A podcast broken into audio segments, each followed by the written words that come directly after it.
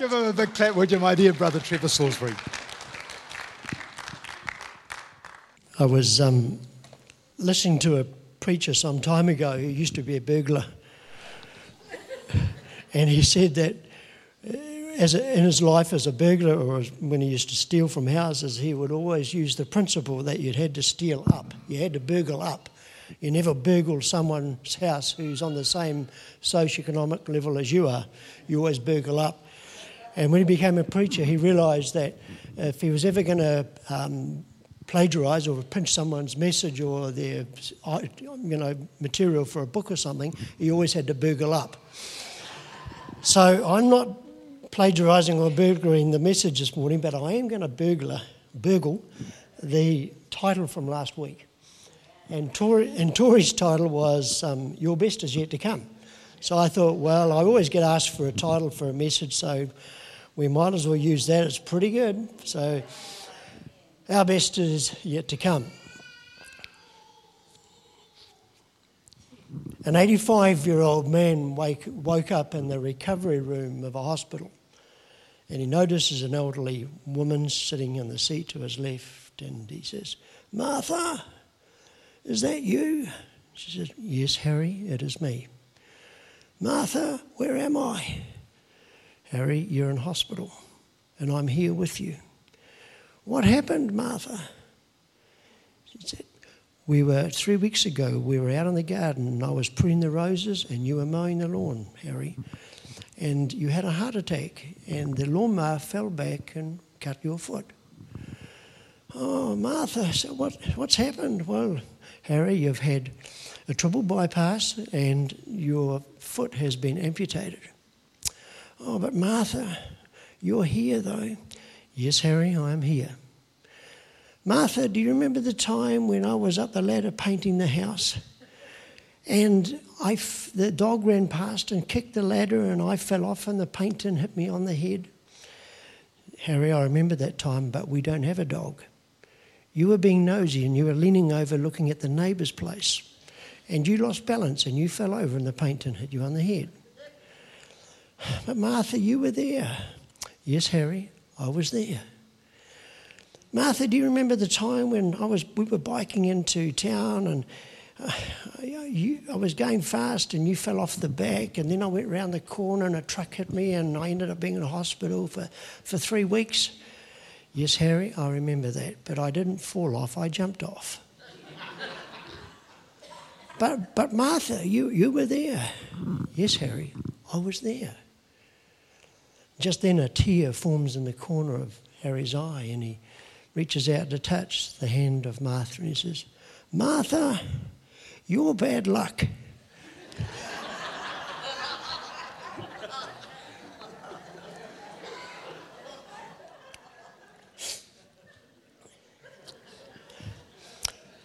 and like Harry, our like Harry, our world is not well. And like Harry, it is one thing after another. And no matter what news channel you watch, it seems to be our world is really suffering. There's wars and rumours of war, there's skirmishes on borders and major superpowers threatening each other. We've got a, a terrible disease or a virus that's affecting every country. And racism, a scourge that our so called modern culture shouldn't tolerate, remains rife. And millions of people are displaced because of flood and famine and, and natural disaster and that sort of thing. And with all that, we have a, a disturbed environment that's threatening the very future of our planet. And like Harry, the ungrateful husband who blamed his wife, we have some people who blame God for the predicament we're in not realizing that the problems really are of our own making. And I don't know about you, but with all that's happening in our world at the moment, it makes me want to dream of a better world, doesn't it? And even on a, a level that's personal, like Harry, we can have some very deep personal issues that we struggle with. We have a debilitating sickness, we have our, maybe our health fails, or the loss of employment, or Maybe um, a loved one dies, or we lose the house that we live in. Stuff happens personally in life. And it seems for some of us, the, the very journey of our existence can be a series of saying goodbyes and farewells. Farewell to all that we value and treasure and, and love and care for. Goodbye. And at the end of it all, of, of course, for all of us, there is that final goodbye, the farewell to life itself. Now, please, I'm not trying to, I'm not trying to take you down negative street this morning. I'm just trying to paint a picture. So hang in with me. Because when you look at all the problems in the world out there, and then you can experience some of the pain that we deal with in here, it's so easy to say goodbye to hope. It's so easy to let go of hope. It's been said that you can live 40 days without food four days without water, eight minutes without air, but only one minute without hope. And we desperately need a hope that we can hang our life on, really hang our life on. The book of Hebrews has a, a very interesting analogy, and it, it, it, talks about a, a, a boat that's being tossed around on the rough sea. And it says that hope is the anchor for our souls. Now, I've never been in a as a I've done a lot of boating. I've never been in a situation where I've been uh, threatened with being smashed against the rocks, but I've spoken to someone who has, and it, he just said it's a it's a terrible feeling knowing that you're at the mercy of the elements and there is nothing you can do because your anchor has failed. And hope is an anchor for the soul. That's what Hebrews says. And we need something that will take us beyond the rough existence of life that we sense and hear, and also the anxiousness and the fear that we sometimes have because of what we see in the wide world around us. That takes us beyond that and anchors us into something that's really strong. See, hope is not a hyped up optimism. And hope is not just wishful thinking, but hope is the confident expectation that good is coming. You got that? Hope is the confident expectation that good is coming. Now, I don't know about you guys, but the last few weeks we've had some pretty prolonged, rough, cold, wet weather, haven't we? And, and I'll, you know, I'm just hoping for spring, you know. And, and when we hope for spring, it's not just wishful thinking, but we know that we know that we know spring is coming, don't we? We know that one day we'll pull the curtains back and there'll be the first flowers in the garden. We know that when we travel down a rural road, we'll see the, the new lamb jumping for the first time. In fact, this morning I pulled back the curtains, which is a strange thing because Viv is away at the moment and I normally just leave everything closed, you know. Guys, you know what that's like, you know. I pulled back the curtains and our first rhododendron, we got a rhododendron that just doesn't know what the seasons are, but it, but, but it flowers in July and the first flowers are coming out. Hope is the confident expectation that good is coming. And we know spring's coming.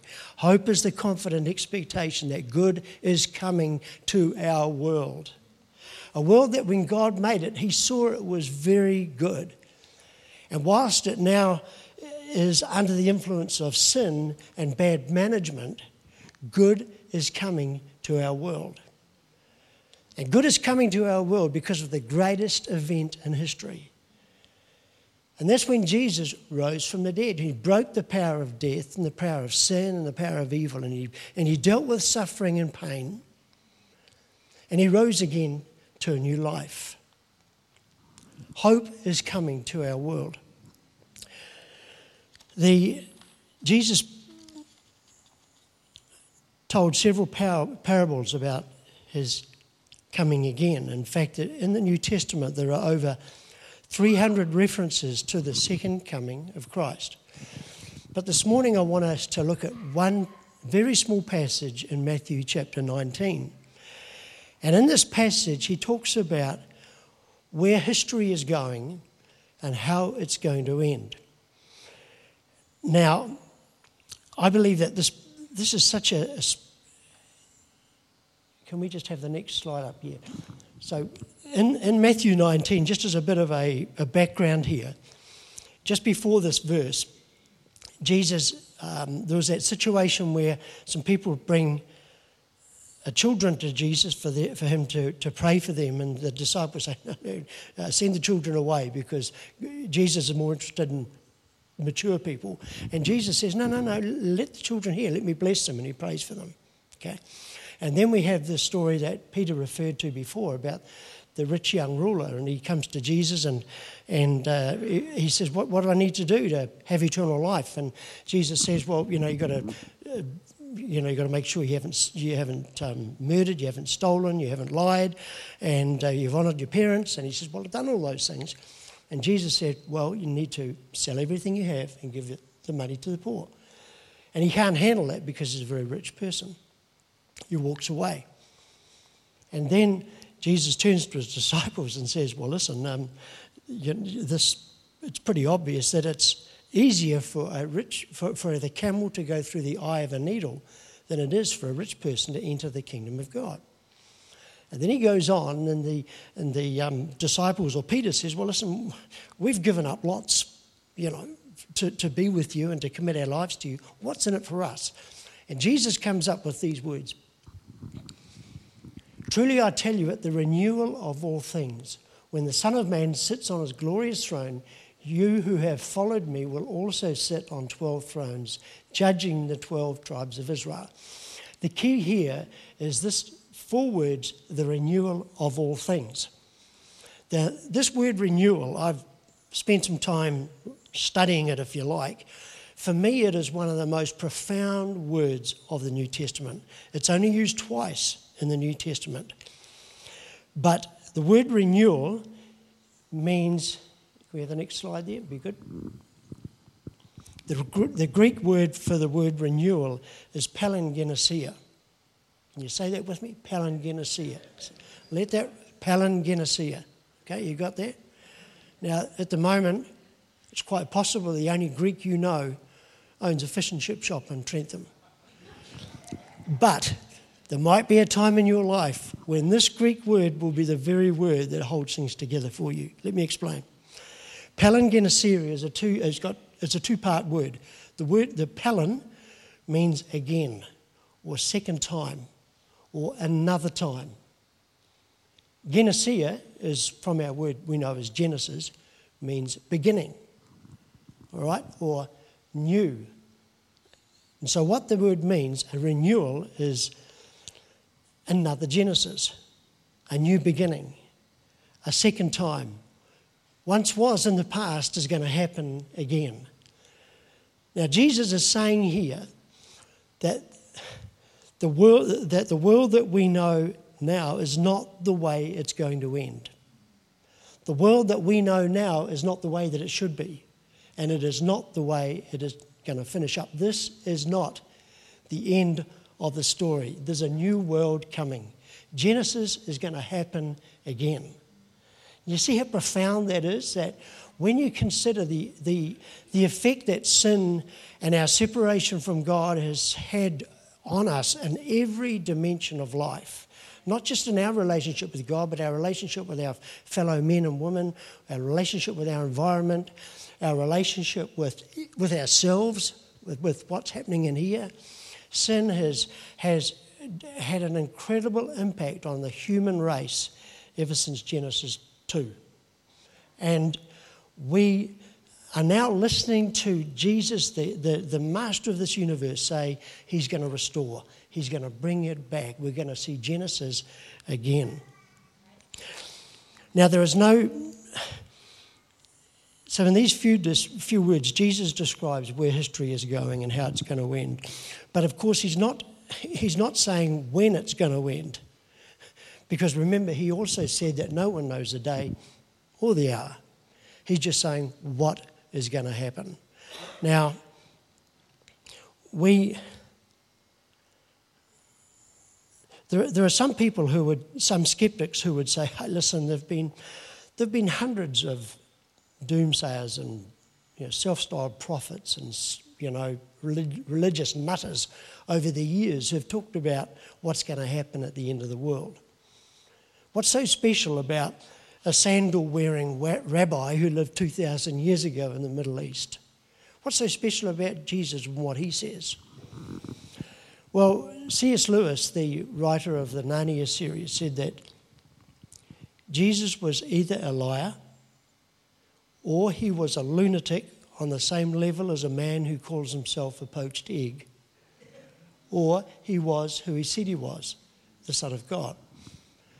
And that's the call that we all have to make. Everyone has to make. Either we have been deceived by a liar, and so have millions of others through history, or we have been hoodwinked, we have listened to a hoax, and our lives have been changed by, by, a, by a madman who should have been in an asylum. And that's what Lewis is saying. Or he was who he said he was the Son of God.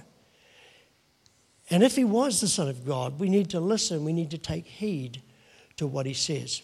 And here he is saying that the world is going to finish in a certain way. This what we see now is not the end of the story. There's a new world coming. Oh, I like that. Oh, I like that. There's another beginning, a new beginning. Genesis will happen again. Can you imagine, you know, can you imagine what it would be like to there'd be no bloodshed, no hatred, no lying, no murder, no stealing, we're all enveloped in this wonderful uh, wholeness and completeness of knowing that God is, is enveloping us with, and there is nothing that can nothing that can shift us from that that beautiful position of being immersed in His love, a new world, a new you in a in a new world. Can you imagine what it would be like just to be released from one internal pain that really is, you are struggling with at the moment. It says that He will wipe away all tears. Isn't that wonderful? Yeah. The kingdom of God is coming again, fully to earth. Let's just kind of dream a little about what that might look like, and I want you to allow me a little bit of license here. Some of us have been brought up to think that um, our eternal existence will be spent dressed in white robes, sitting on a cloud, and playing a harp. Are we? Some of us have been brought up to kind of think that way. But come, let's just look at what perhaps is another perspective to how our life will be like in the renewal of all things and the kingdom that is to come and the world that is to come. Some of your versions, rather than having the word renewal, will have the words a new world in Matthew 19, but it's the same thought the renewal of all things. You see, when God revealed to himself to us in the incarnation, he revealed himself, he came as a, a real, in a real, tangible, physical way. God didn't I mean, Jesus didn't come as coming, he didn't walk out of a spacecraft dressed in a silver, shiny suit. And he didn't come um, sort of emerging from a, a dark mist in some ghostly sort of fashion. But he came as a vulnerable baby, just like you and I. He could be touched, he could touch things, he had emotions. He knew what it was like to to be sad. He felt joy. And he loved like no one else loved. He felt pain. And in fact, if you read Matthew 25 in the Garden of Gethsemane, he knew what it was like to panic. He had a panic attack when he realized what was before him. And when in his resurrected life, he, he wasn't ghostly or ethereal or wasn't some myth, myth, mystical sort of a being. He, he walked with people, he talked with his disciples, he, he ate with them. In fact, he had a barbecue on the beach with his disciples. So, the, the, the most, I think one of the most incredible things about this resurrected Jesus, who, and that really was the most momentous of the new beginnings, the most incredible thing was how recognizable Jesus was. In fact, his disciples thought he was a spirit, and he said, No, no, look at my hands, look at my feet. You know, he, he wanted to prove that he was a physical, tangible being. Now, I believe that in the renewal of all things, this palingenesia, is that our lives will be no less real and no less tangible. Ever since, ever since our son died, I've, I've thought a lot about eternity. Probably because part of me is already there. And those of you who have had loved ones die will know exactly what I mean. Someone said to me the other day, said, How long, how, how many years since you lost your son? I said, well, well, well, we haven't actually lost him. We know where he is. There's a few, there's a few bones in the Ekatara cemetery, but we know he's in the presence of Jesus. He's just, just gone ahead to beat the rush hour traffic, you know. Um, and so I've thought a lot about eternity, and, and I know that others of you here have done that as well. So allow me some license. But, and I'm, I'm going to suggest you don't, perhaps think about this. Go home, pray, meditate, read, read scripture, and see if kind of what I'm saying resonates with you. And after you've really sought God and, and, and kind of taken my thoughts apart and whatever you want to do.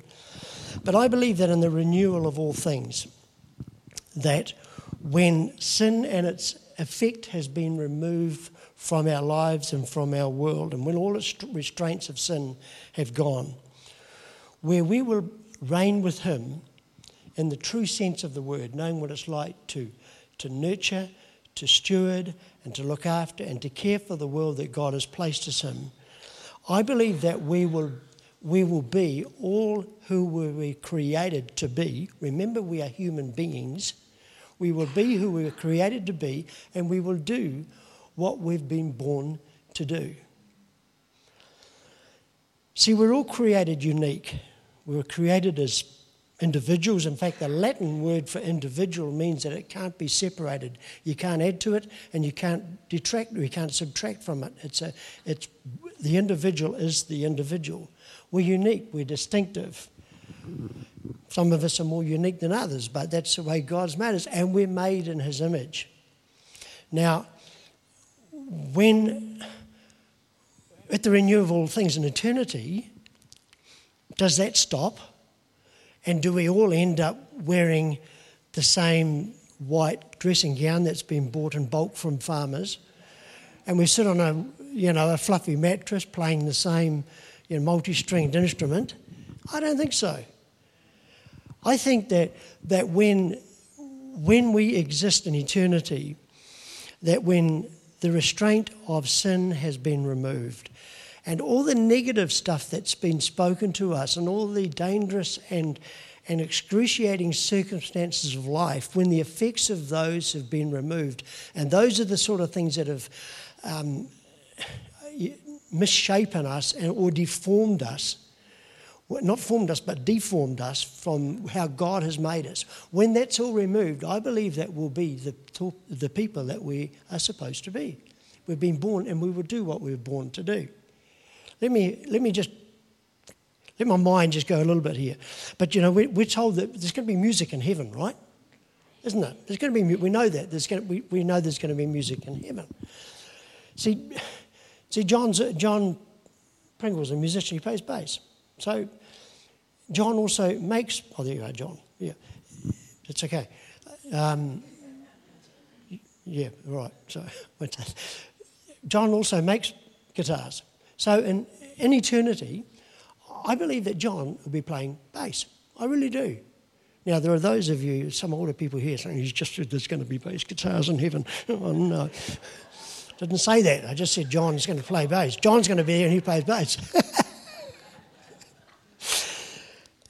and, and there's a chance that John will be making instruments.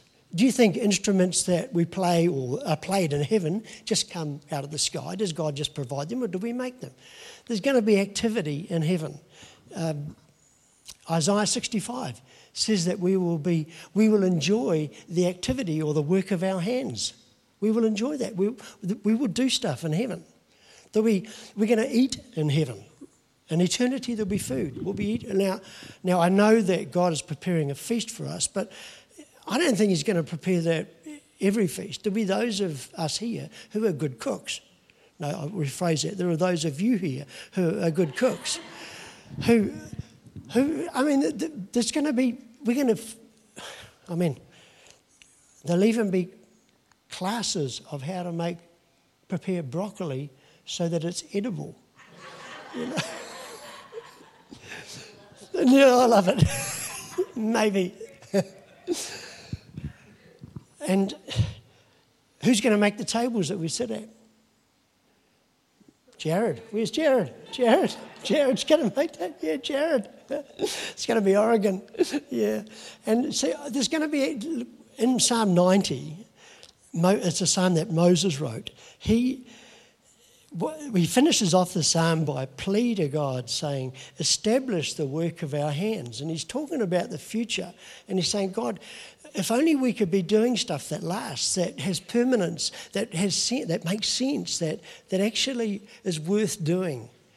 And Isaiah 65, I think it covers that very well. And, and it says that we will enjoy the activity of our hands. I like that. And God is a working God. We were, in fact, um, Isaiah 65 says, We will plant vineyards, we will build houses. There'll be no building inspectors, but we will build houses. But God is a working God. God always has been a working God, and we've been, we've been made in His image. And work is a good thing. We're not talking about the toil that was initiated because of sin in Genesis 3, where we sweat and we have to pull weeds out of the ground and, and work as an effort. But work is a good thing. God is a working God. We sing that when we sing that song, Waymaker. You're always working, God. You're, you're always working. You know, sometimes I wonder if God was married, would his wife be singing that to him? You're always working, God. You're always working. But God is a working God. And we will be working. The toil of our hands will be good. All right. Okay. When sin is removed and the way that it taints who we truly are, and the negative words and the destructive circumstances of life that adversely affect us have taken away, when all things have become new, our gifts and our abilities and our aptitudes and our talents, and some of them might be latent now, but I believe that they'll be enhanced and they'll be enriched and they'll be beautified. All right? What about the created world that we live in? One of the reasons I don't, I don't have a bucket list of places I want to visit before I die, partly because I can't afford to, but I don't care. Because one day I'm going to see all of God's creation, the creation that He said was very good. And when I see it, my jaw will drop in wonder and I will worship Him. Don't you believe that? That's right, eh? What about, what about, the, what about the animal world? I've seen a, um, I've been very close to a whale breaching. And I found myself, without realizing it, I just found myself saying, God, you are awesome. And I've had non church guys in the boat with me, and they've seen a whale breaching. And they've just been thankful for creation. They'd never admit there's a God, but been thankful for creation because they've seen some of the beauty of what God has put in place for us. Is the creative diversity of the animal world the zebra, the giraffe, the meerkat, the piwakawaka, fantail, the perhaps even the woolly mammoth or the Tyrannosaurus rex. Are they part of the renewal of all things? I believe so. I really do. You know that there is an incredible garden. God loves gardens. Genesis starts with a garden, Revelation finishes with a garden. God loves gardens. If you're thinking about taking out those flowers to put that driveway in, think again. God loves God loves gardens. Can you imagine a garden with magnificent trees where, without the without the, the beautiful plumage of, and the melodic sound of bird life? Of course you can't. When sin is removed, when we live in this incredible um, realm of God's goodness and His grace affecting the wholeness and the completeness of life, it will affect the animal kingdom as well. In fact, the Bible says that the lion will lie down with the lamb. Or the, and the, and the, um, the wolf will eat with the lamb. And then uh, there's a passage that also talks about the, the lion eating wheat with the ox. Does that mean that the lion is going to become a herbivore? I don't know. But there's going to be something about the renewal of all things that affects even the animal kingdom. Man, I can't wait. I like it where I am now, though. Paling, Palingenesia, the renewal of all things. Genesis again, beginning for the very second time. Of course, we all contribute to some extent right now, don't we? The lives that we live individually and collectively. We show a glimpse or give a taste of what this kingdom, what this new world, what this Palingenesia is actually going to look like, the way we live our lives right now. The compassion we show, the sense of community, the love, the forgiveness. And occasionally, when, when we cry out to God and, and from His realm, He visits us in our natural world in a miraculous way. And we see things, incredible things happen when God intervenes in our natural world.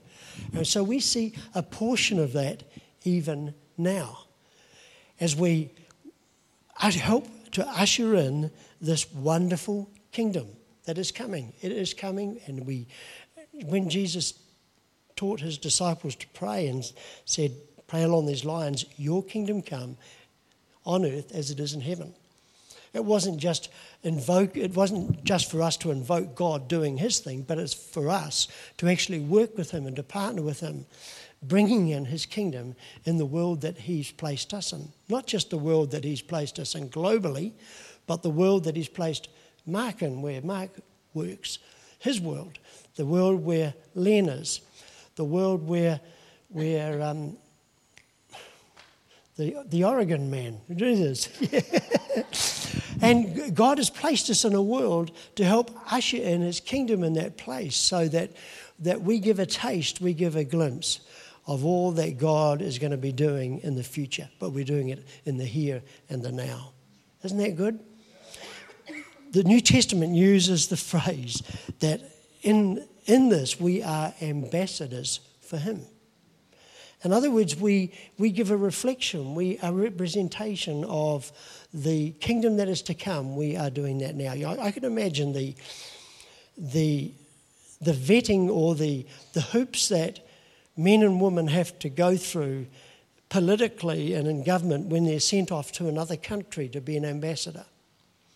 I guess they do. I mean, because they're representing the country, they, they, they have, you know, their ambassadorial residences. They, they put on, you know, parties and dues for to basically to to show and to to reflect what the nation is like uh, that they represent.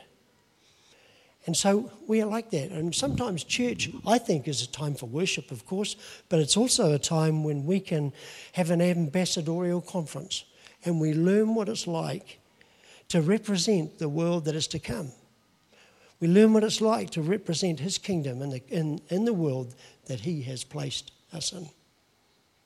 We have a hope, a hope of a new world, a new beginning.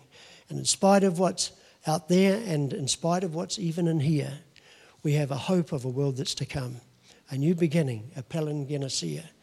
And with that, we don't roll up in a fetal position and just cope. But we recognize that the God of this universe, the same God who raised Jesus from the dead, that same power is available to us to live a life that's effective and powerful in a foreign world that He's given us to display His character and His goodness and His grace. Isn't that right?